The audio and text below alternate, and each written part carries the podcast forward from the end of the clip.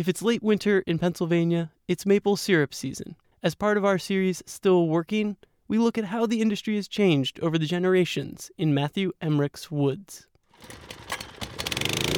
The sap has to run about a half mile out of the woods, coming down the pipeline into this big blue releaser here. The trees on my great uncle's place, who started sugaring back in the 1950s, they've been tapped for 70 years. Back in those days, they started out with 1,200 buckets. They gather all the buckets by hand, bring the sap in, boil it on a wood-fired evaporator.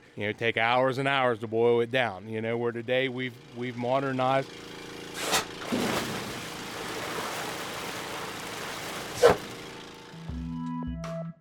This story is part of our series, Still Working. You can hear the full episode. You don't have to be a famous chef to be a food star. See photos and find more information at wesa.fm/stillworking.